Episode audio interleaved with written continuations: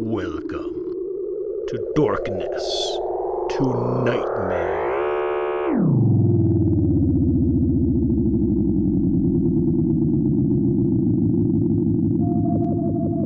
This is a mini-sode mini-series that will take a look at monsters and what they have to say about humanity.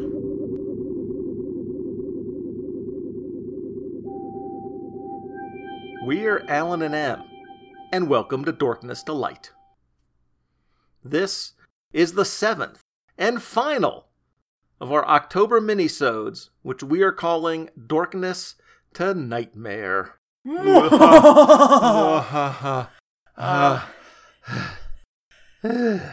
Okay, this has been something of a marathon for the two of us. I know that other podcasters, insane podcasters, can do two episodes a week regularly, seven episodes in seven days. I'm looking at you, Ben Avery.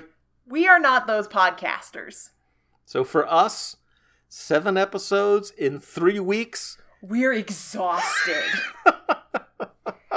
and we'll talk about this more next episode because it's going to be our feedback and follow up episode. Mhm. But we've been really busy this month. Yes. So the fact that we have been able to get together five separate times to record and edit episodes is shocking. I'm getting a little too old to pat myself on the back, so if I just pat you on the back. And I'll pat you on the back. Perfect. well. Win win. so, this time around, in our ultimate episode, we're going to talk about that most monstrous of spiritual entities angels. Now, some of the monsters on this list, I had to convince you needed to be on here. Angels was not even a discussion. No, no. I think a lot of people who are maybe not as steeped in the nerdery of the Bible as the two of us, and probably most of our listeners Yeah. are, they think of, oh yeah, your guardian angels. And then there's there's angels all around you who are gonna take care of you. And then we're like, Well, they might take care of you, but it ain't the taking care of you the way you think of taking care of you. yeah, yeah, angels aren't warm, fuzzy babies with wings. That is some bad fan art. That is some bad fanon that you and I are gonna take a moment and we're just gonna be like, you know what? No, Because no. be- Angels have gotten a pass for too long in this fandom. We're going back to the source. Because sometimes you look at your Renaissance portrait and there's some empty space in the corners or on the sides, and you want to fill a little bit of that up. Oh, little cute little cherub. We'll put a little angel over here. That'll fill up all the negative space. Perfect. Mm-hmm. Except, Except that there is a reason every time an angel shows up in the Bible, the literal first words out of its mouth are, Fear not. yes. now remember, in the last book of the Bible, what's that called, Em? Uh, Revelation. But I thought it was Revelations. That's what every TV show and movie calls it. Mm. in the book of Revelation, remember that the tribulation that comes upon the earth, However, you may interpret or Mhm. theorize. yes, but that is poured out or brought about by angels. Not even demons, their negative counterpart, but actually by angels. Okay, hear me out. Oh no. I think demons get a little bit of a bad rap. Sorry. It's not the fall that makes demons scary. Mm, It's the fact that demons are angels Yeah. that makes them scary. mhm. That's reasonable. It's been it's been a long propaganda campaign in order to make people comfortable with angels. And it's time that we took them to task for it. We mentioned last episode, as we were starting to talk about Nephilim, that angels in pop culture, about three decades or so ago, had kind of a renaissance and became sort of pop culture characters. Mm-hmm. You're We s- touched by an angel, your angel's in the outfield. We see them on TV shows and movies all the time. There are long series of urban fantasy novels, some of which are romances, some of which are not, starring angels. And that's kind of crazy. Yeah, because if there is a single spiritual creature that is the most monstrous, it has to be the angel. Everything else is, oh, it's a lion but on fire, or it's a snake but big. An angel is incomprehensible. To me, the, the fundamental aspect about an angelic visitation is an intersection of two completely different realms. Two completely different dimensions or natures of being. how- Forms how- of existence. Yeah, how, however you want to say that. There is that classic science fiction story, Flatland, which is from the late 19th century, actually. Again, it is literally part science fiction story, part mathematical treatise. But the gist of it is two dimensional beings who are visited by a three dimensional being and have no context for that interaction, no way to understand what's happening. I think that the mind blowingness of that, of a two dimensional being witnessing a three dimensional object, that's the sort of mindset that you have to have if we are, like, really going to think about angels in our dimension. Exactly. It, it is a thing that should not exist. Mm-hmm. Seeing an angel is an expression of something that is outside the physical laws of reality. It's something that you might even consider non Euclidean. Mm-hmm. If the 90s and like the late 80s was all about the kind, caring, nice angels, the last decade or so has sort of been giving us a counterpoint, Mhm. which I think in its own way goes a little bit more back to the roots Right. of angels as monsters, the eldritch angels, Mhm. of this sort of push either in urban fantasy or in sort of surreal art to try and go back to the real Mm-hmm. descriptions of angels and attempting to express that unknowability. It really does take that sort of Lovecraftian Mm-hmm. bending of your mind, attempting to understand a thing in front of you that breaks ev- not just every law of physics, but every comprehension that you have about how the world works. That there's Mhm, yeah. something that is wrong. I do think that if there are angelic visitations, that in a similar way that Moses was only able to see a little bit of God's glory, I think that angels do similar. Maybe the scale is slightly different. Mhm. My theory is that on the rare occasions where these things can happen, that there's something about angels being able to only hold like that humanoid ish shape for a small period of time, which may explain why angelic visitations tend to be brief. Mm-hmm. Also, wanted to point out this is one of the many. I know some of my evangelical friends get a little nervous when I start talking like this, but this is one of the awesome things about the Blessed Mother. Mm-hmm. The scarier the angel is, the more badass Mary is for looking them dead in the eye for like two and a half minutes. and saying, okay, let's do this. That's pretty bold. That's pretty brave. Props to Mary. So, talking about those actual descriptions of angels, they get pretty zany. And Mhm. as a result, people have tried to sort of classify and stratify the way that angels work or exist or relate to one another. So, what you're saying is, when I do the blog post for this episode, Mm-hmm. it should say, Nine amazing things about angels you won't believe. Number six is going to blow your mind. Well, maybe.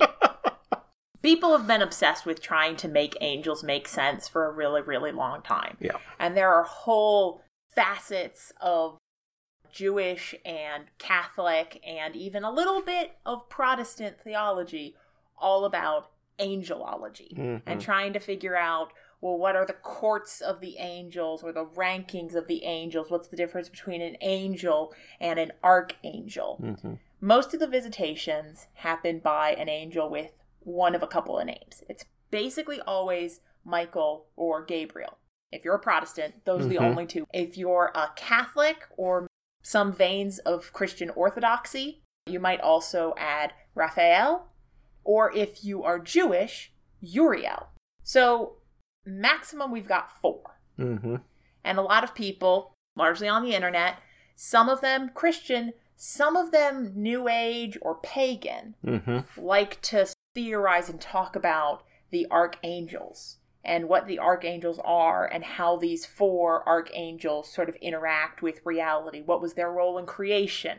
What was their role in all sorts of different like biblical events? You know, how involved were they directly in mm-hmm. making sure that Jesus was born or, you know, again, this is where you can easily veer off into those like Nephilim stories and Uh, conspiracies. that yes i'm not particularly interested Mm-hmm. because i think that anything that makes the angels make more sense makes them less interesting As you pointed out, part of this enhanced popularity of angels in the last quarter century or so did come from broadly called the New Age movement.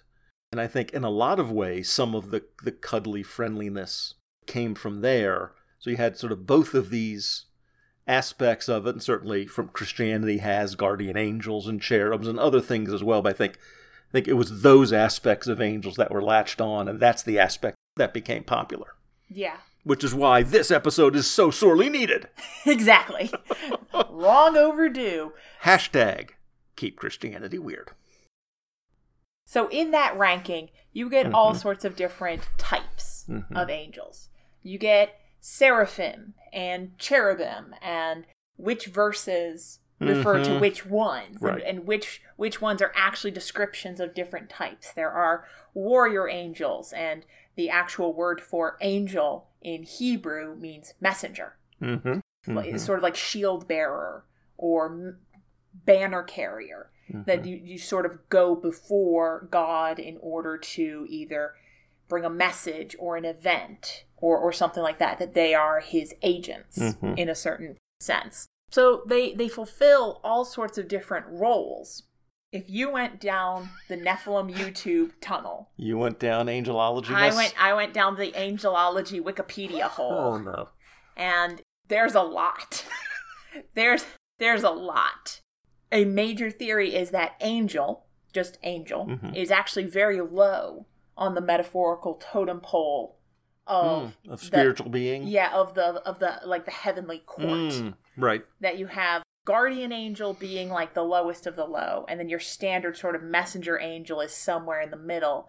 And as you go higher and higher up that totem pole, the angels do get weirder and weirder. This is one area in which I am on board Mm-hmm. with this theory is that your guardian angel down at the very bottom of that totem pole is your you know just a, a nice person with wings who sort of takes care of you and shows up in your dreams Somewhere between you nice Brownie and Sprite. something on roughly that level or a friendly ghost perhaps Mm-hmm. Mm-hmm. and then as you go up the rank, eventually you get to angels. And these are where you get your golden figures with six wings, flying with two and covering their face with two. You're, you're like, okay, okay, getting a little more abstract, a little bit weirder. As you go further up, you eventually get to cherubim. Cherubim are the first, I think, category of angels mentioned in the Bible. We go back to the home of biblical weirdness, Genesis. 3. This is Genesis 3:24. He drove them out, and at the east of the garden of Eden, he placed the cherubim and a flaming sword that turned every way to guard the way to the tree of life. And it's these type of flame-bearing Warrior angels. you shall not pass angels that are later carved into a particular box that geeks may know a little bit about. The Ark of the Covenant. From cherubim, you can actually go up to seraphim. So imagine a sphinx, but it has four heads, and they are all different animals, and its tail is a sword, and it is on fire. And then Wait a minute, there's a then? you still go up from there into what are essentially just the guard of God. the beings which are able to exist closest to the divine. They are the quote unquote physically closest. They are mm-hmm. the handmaids, the attendants of the presence of God. And they are also the most metaphysically trippy of the angels. Now, if the Bible starts with weirdness, it certainly ends with weirdness as well. From the aforementioned Revelation 4, 7, and 8. And around the throne are four living creatures. Let's just The- stop there just for a second, okay? The most specific that you can get. They are alive and they are creatures. Other than that, they appear to be literally indescribable. John, who did a pretty good job describing lots of other wacky things that he saw, had no words for this one other than they're like living things. They exist and have life, each of them having six wings, are full of eyes all around and within. Let me stop you just there for one second. Another one second. What is an eye within? Yeah. This implies that these things are maybe five, six, seven dimensional beings and do in fact contain axes of existence which we do not even have physics for. You can go pretty zany out there with your string theories and with your dark matter and with your, you know, wormhole dimension, uh, you know, fractal visualizations. We have no math for this. Let's give St. John some credit. At least he tried. He could have pulled a Lovecraft and said, I don't know, they kind of drove me crazy. but he tried. He tried, In and the language that he had, he tried. What is an eye within? yeah, Okay. I got, I got nothing. I got nothing. In addition to angels, specifically being named as one of the major spiritual forces of the universe, there are some vague references to other things. And although angels are probably the spiritual being that gets the most real estate in the Bible, especially in the Old Testament, that there are mm-hmm. a lot of angel stories that there are angels appearing to the prophets, or mm-hmm. angels bringing messages, or angels bringing warnings, or angels bringing destruction. In the New Testament, there are some pretty big visitations, but the focus is on the mm-hmm. incarnation by that point. Mm-hmm. The exception is Ephesians, where we get several verses that mention by name the powers and principalities, the forces of darkness in the world, the spiritual wickedness in the high places, which seems to imply that angels are not the only thing out there. And the way that most people sort of explain this in mm-hmm. Protestant theological circles, also some Pentecostal theological strains, is well, what it's talking about is the two types of wickedness. Physical wickedness, when it says rulers, they mean like physical rulers, mm-hmm. political forces, military forces, things like that. The principalities and powers of the heavenly places and the spiritual wickedness in the high places, while they're talking about demons. Mm, Just carte blanche. They're either talking about physical tyrants or they're talking about Satan. End of story. Gotcha. Right. That doesn't really click with me. Mm, mm-hmm. Now, we talked about Nephilim last episode and about how crazy people's theories can get. I would like to fully acknowledge that what I am going to say is crazy. This is my chance to put on my tinfoil hat Yes. and talk about something that I mentioned very briefly. Some people who listen to the episode might not think it was brief, but trust me, it was, because you're going to now get the unabridged version here. My thing theory. The last time that we talked about this was in our spiritual headcanons episode, Right. which this mm-hmm. series is essentially just one big extension of. With some narrow focuses in in each episode. Yes. And for the most part, we've kind of tried to keep our own personal opinions out of it, that this was more of a Mhm. comparative religion sort of thing. Mm-hmm. So we did last episode just as an excuse to get that weirdness thing started to prime the pump so that you could give thing theory. Sort of a second a second whirl. I fully acknowledge it's crazy, and I fully acknowledge that it is not necessarily super theologically sound. However, I hope that between last episode and this episode, we've set some decent groundwork for saying that anytime you deal with something weird from the Bible, there isn't very much theological yes. solid ground because the actual textual stuff is pretty vague, and then no one wants to talk about it. So I don't exactly have a long tradition here that I am completely gonna just heresy out entirely on. One of the things I like about this episode is instead of saying, wow, look how weird the Old Testament is, we get to say, look how weird the New Testament is also. For example, in the teeny tiny book of Jude, there is a verse that I think is the equivalent of the Nephilim story, which is to say, let's just skip over this, not preach about it, hope nobody notices that it's even there. Let's just rush to the end of Jude and the doxology and sing that, and we're all happy. Let's forget about Jude 9, for example.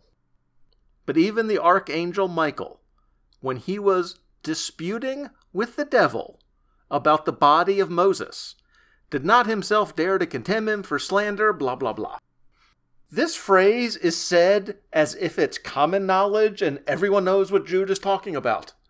When the archangel Michael was disputing with the devil about the body of Moses. What? So many more questions are raised by this verse. I'm just saying. Why was Michael involved? Why did the devil want the body? What- Whose arm was it? What, what exactly was the dispute about? Was uh, so many questions. So many questions. Zero answers. So, what I'm saying to listeners and to Em, when you talk about angels, almost anything's on the table. Because the Bible gives us, puts some weird things on the table. Yeah, there's some. We talked in the episode about spiritual headcanons, about the guardrails of orthodoxy, and sort of how far out you can sort of wander Mm. into the weeds before you're wandering into what I would consider heterodoxy, and then maybe eventually heresy. Mm-hmm. Here's the thing there are no guardrails on angels. it's just go for it. It is a wide open field, no rules. I said it before. If we were playing Calvinball up until this point, even those rules mean nothing. So, Em, what do you think about angels? when I talked some about my thing theory, I left it pretty vague because there was going to have to be a lot of groundwork set before I could talk about it in anything resembling more detail. And I think now we've given a pretty good summary of the points I would need to hit to set this up.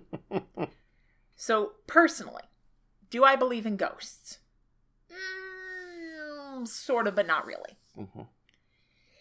Do I believe in fairies? Mm, even less, sort of, not really, but maybe a little bit. Do I believe in demons? No. Do I believe in angels? Yes. Now, how can you separate those two things and say yes to one and no to the other? I view the way that angels function in the world very differently than a Mhm. lot of people, I think. Most people either believe angels sort of exist vaguely, but they're just like floating around doing whatever and you don't really have to worry about them, the way a 5th century Celt would think about fairies Right. Okay. a lot of my feelings about angels comes to my perception of the fall of Lucifer. Hmm. Hey, good on us. We've gone half an hour without mentioning Satan in the angel episode. the fall of Lucifer is a really interesting theological point because it brings up some questions about what angels are and Mhm. aren't, and what humans are and aren't. Mhm. Some people, usually again, sort of New Age and some pagan groups, when they are sort of creating their own theology and cosmology, like to use sections of some of these weirder aspects of Christian cosmology Okay. Um, and and borrow some of those Mhm. or include some of those a little bit. Which means that a lot of New Age people believe in angels and demons, and there are, of course, like whole groups like the Church of Satan Mhm. who just take that figure whole cloth from Christianity, but then Reinterpret re- and reinterpret tell the story in a different way. I think that the question of the fall of Lucifer really is a question of pride. And I think people get that a little bit twisted because they assume that angels have free will. When I think about the angels, the heavenly host, I do not think of a bunch of people sitting around in a room. It's not Congress and it's not a medieval court. It is, if anything, the Q Continuum. Mm-hmm.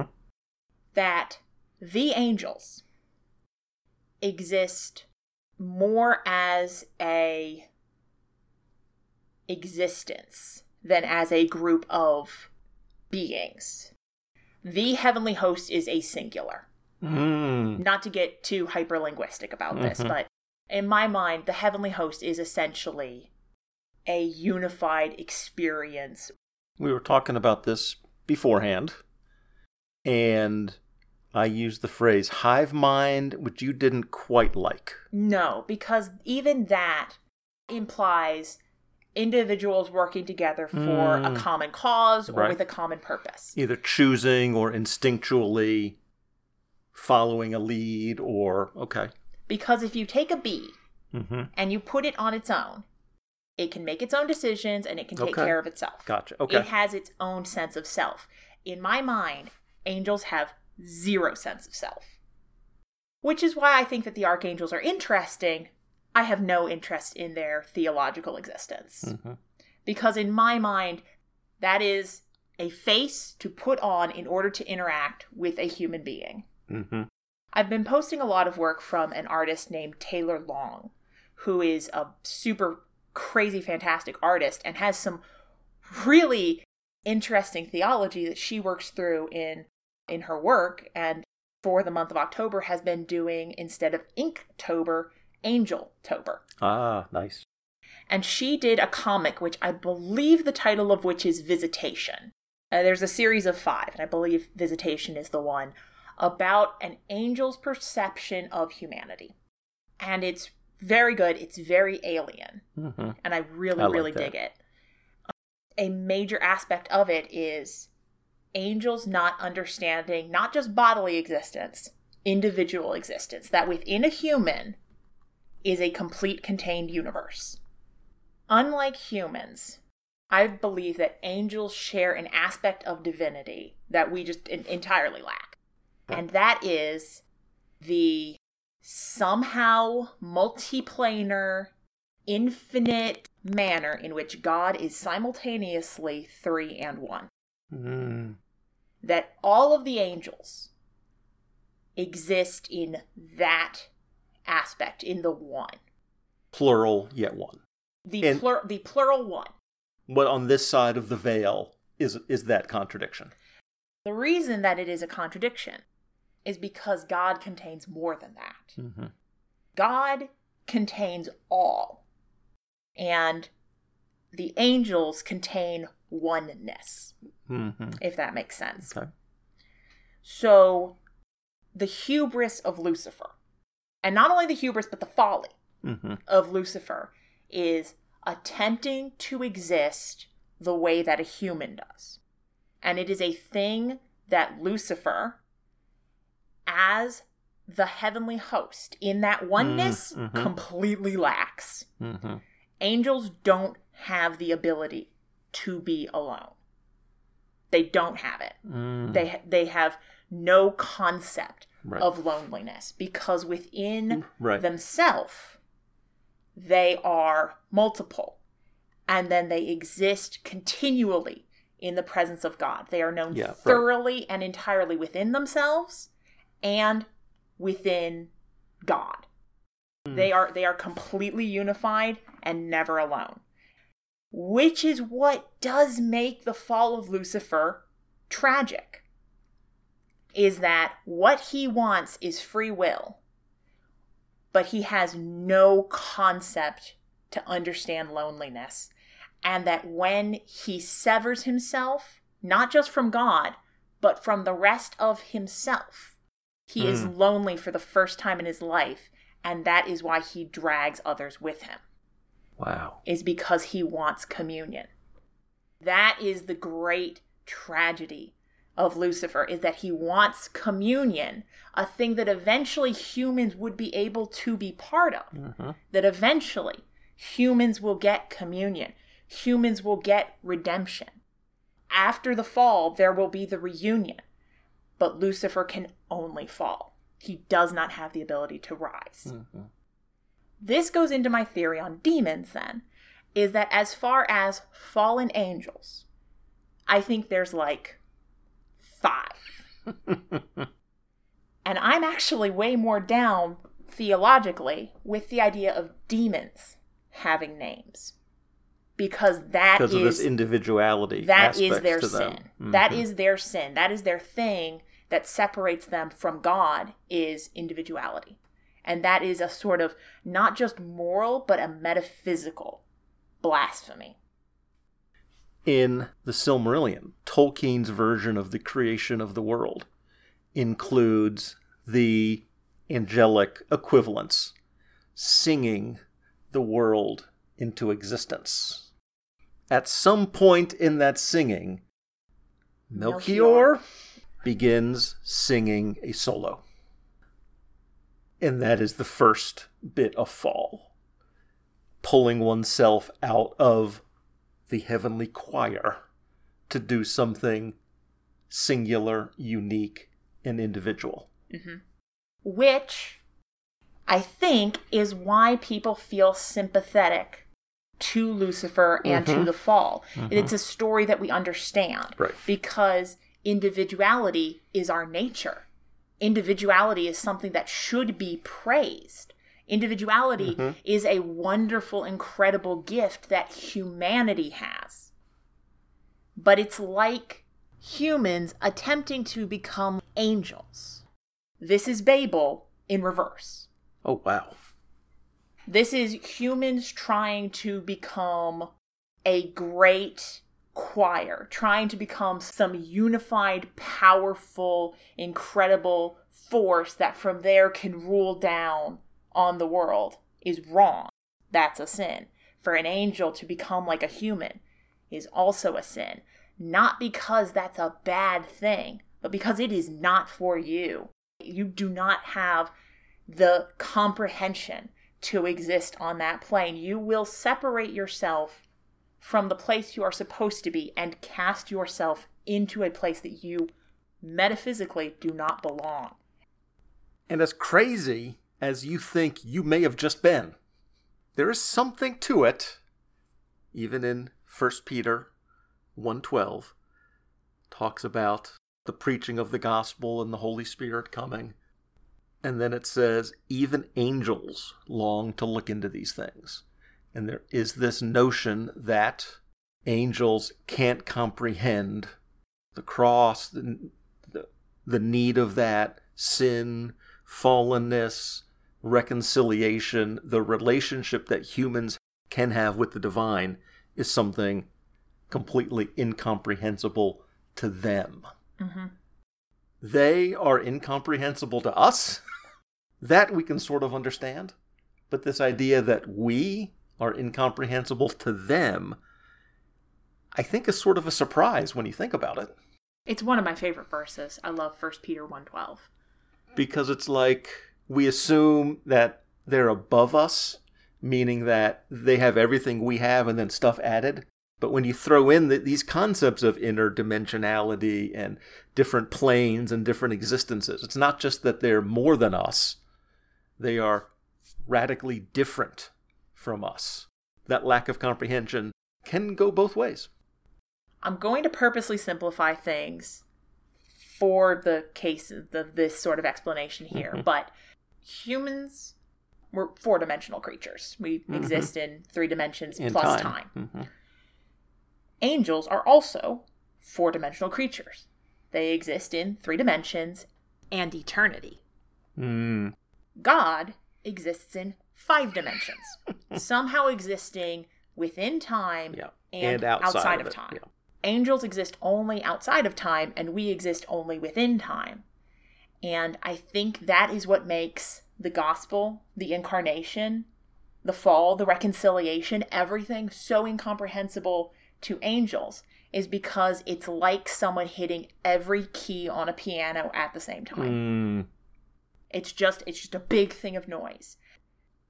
From our side, it's a concerto played one note at a time over centuries. Mm. So Lucifer looks from his side and says, I don't understand that, but I want to know. And God says, Trust me, it'll all work out in the end. And he says, No. It is a five dimensional concert. And only from the outside of both will it make any sense. So Lucifer's fall was based on desiring of knowledge. Adam's fall was based on desiring some knowledge. Interesting. I have a theory. I call mine the third force. Oh, we did mention this in that same episode, And- didn't we? and- Carry on. And this has to do with the power of beings on this side. Not uncommon, Pentecostal friends especially, but other aspects of Christianity that see the world as a battle between the two forces Good and evil. forces of good, forces of evil, angels and demons. God and Satan, for example. But I think that the main force of things on this side of existence, not to discount either of those, hmm is humanity. That as the third force, we are the ones that have the biggest role to play. We're Arminians, not Calvinists. Exactly. This would be a major distinction within that debate the role of, of humans in free will and choice, et- etc. So, in some way, you're downplaying of some aspects of demons and the power they have. I can see that. Yeah. And I've talked mostly about angels because that is the theme Mhm. of this episode. But when I talked about thing theory, I did talk about a third force.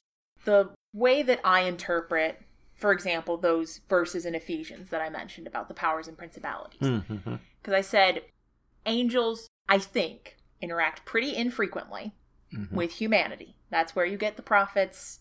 That's where you get visions and s- sort of Miracles. and- miracles and annunciation and things like that. But angels get involved for the really big things. Mm-hmm. We've talked before about our feelings towards saints.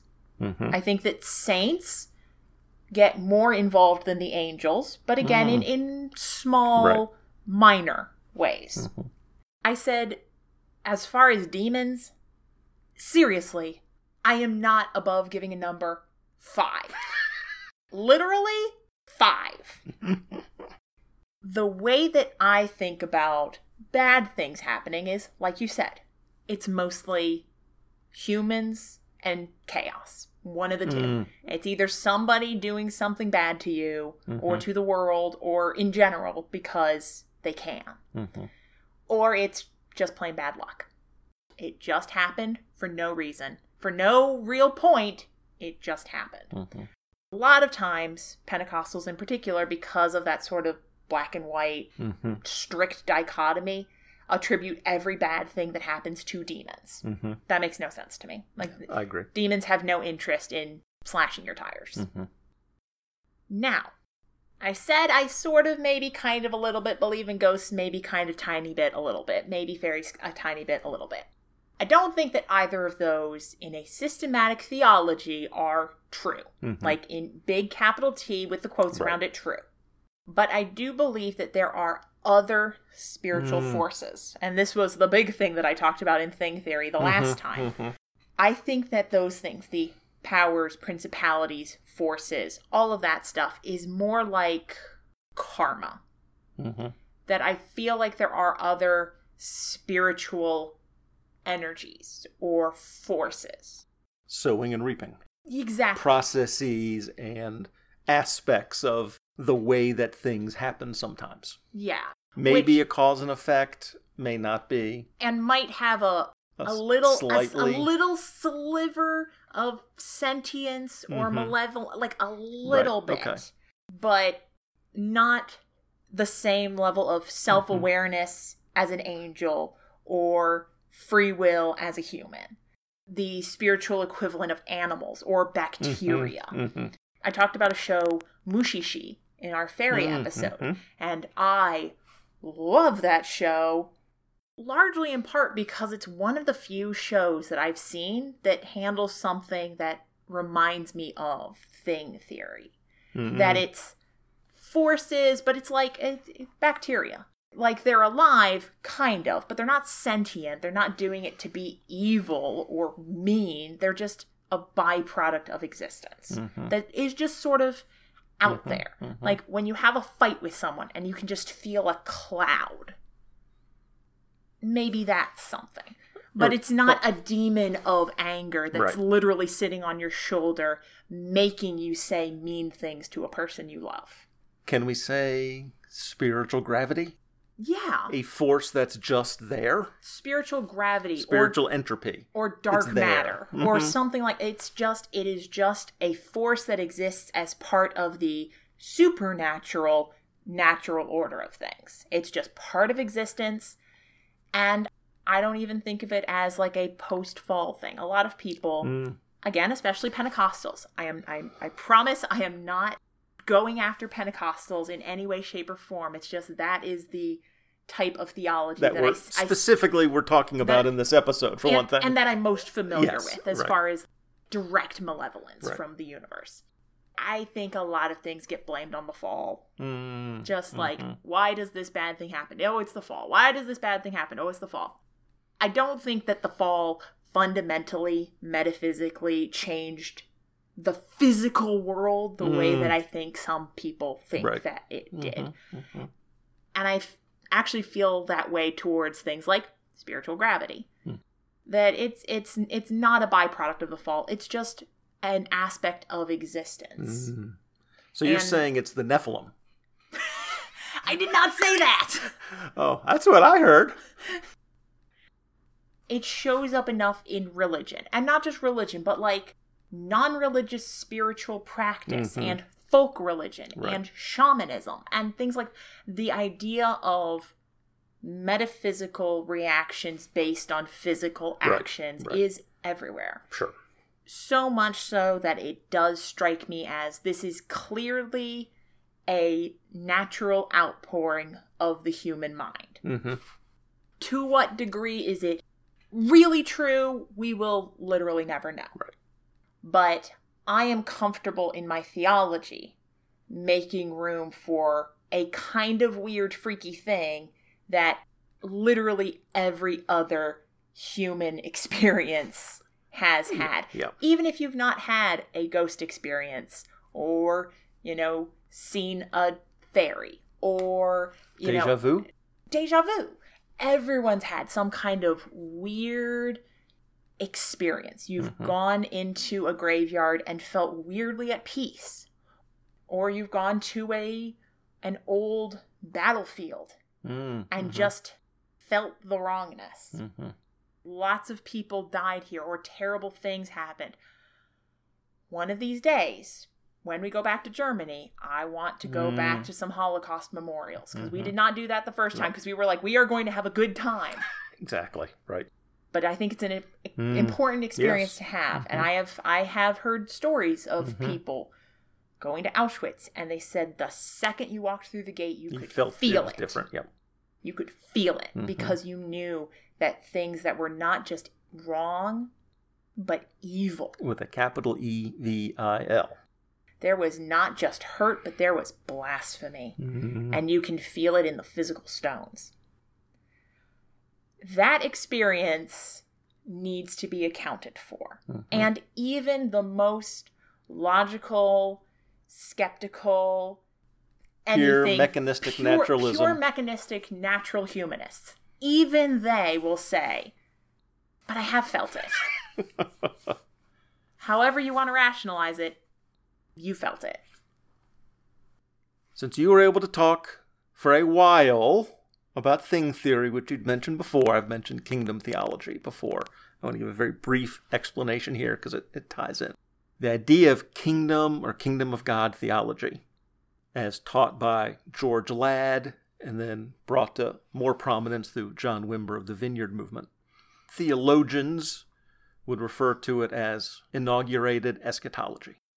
The idea is when Jesus proclaimed the kingdom of God, the kingdom of God began. Eventually, at the end of all things, it will be here in fullness. We are living currently in, as some folks may be familiar with this phrase, the now and the not yet. The both and. The both and. The kingdom is here, but it's not here. And the idea is that at times we can catch glimpses of that future, of what's going to be the kingdom of God. Very rarely breaks through. Whether that's a physical healing or a deliverance or personal racial reconciliation, gender equality, or many types of justice, hmm these things that we know are coming in the future. And as you and I, Mhm. though not all Protestant or at Mhm. least non Catholic people would say, saintly intervention. Exactly. For example. Perhaps the very rare angelic visitation, the very rare miracle. Under this theology, there's room for those things to happen occasionally. hmm And I like that. We talked about glorified bodies, whatever the heck that means. The version of it this side might be a brief moment of physical healing. You're not healed forever because you'll die eventually. Every tribe and tongue and nation. So, racial reconciliation, multicultural expressions, those are part of the kingdom also miracles are part of the kingdom. And we occasionally, sometimes, sadly, rarely, catch glimpses of them here. And I think to some extent, an angelic type of visitation might fit under that as well. That we occasionally and rarely can see those. But they are glimpses of the future to come. And there you have it. Dorkness to nightmare. This was a really, really fun experience. We got to talk about a lot of weird, crazy creatures. We got to talk about weird, crazy theology. And we got to get kind of personal there at the end. I hope that everybody enjoyed listening to it. We've already gotten a lot of really good feedback from people saying either the really well researched and insightful, which let me just say, not true. We, Or, or crazy? True. let me be real for a second here. We only gave ourselves about a day and a half of research Yep. per episode. So if we got stuff wrong, do not feel bad about writing in to correct us Please because do. uh, we we did this very very quickly. Please send us your thoughts, your opinions, your examples of pop culture elements. We didn't really get to that in this particular episode, but talk about where angels or genies or various other things we've talked about. Talk about your unpublished novel manuscripts that may touch on some of these issues as well. We've gotten a few of those feedbacks. Thank you for indulging us. We cannot express our gratitude because this one worried me because this was going to be a complete vanity project. Not that all podcasts aren't a vanity project, but I was legitimately kind of scared that people would not listen to this one. so, thank you all very much for your kind words and your insightful comments. And next episode, we will do the feedback and follow up episode, which will be a lot of, oh, how could we have forgot to mention that in the vampire episode, or the angel episode, or the, why did we not talk about, guys, you missed? I literally have a longer, how could I forget this document than I have notes for any episode of this at all. And finally, for the first time in like seven episodes, let's say, May the Force be with you. And also with you. While you're waiting for the next podcast episode, check out our websites. dorknesstolight.blogspot.com contains reviews, essays, and other similar ramblings. And dorknesstolight.tumblr.com, which contains some of that material, as well as top tens, cool photographs, memes, and religious puns. We also run a general interest comic book podcast network, Relatively Geeky. That content can be found at relativelygeekypodcast.blogspot.com. Let us know what you think of this topic, this episode, or this podcast in general. Feel free to send your thoughts to us at dorknesstolight at gmail.com. We would also appreciate any ratings or reviews left for the podcast in the iTunes Store to help like minded people find us. Our intro, outro, and promo music is by Anderson Kale. Check them out at andersonkale.com or search iTunes to purchase their music. Thanks for listening.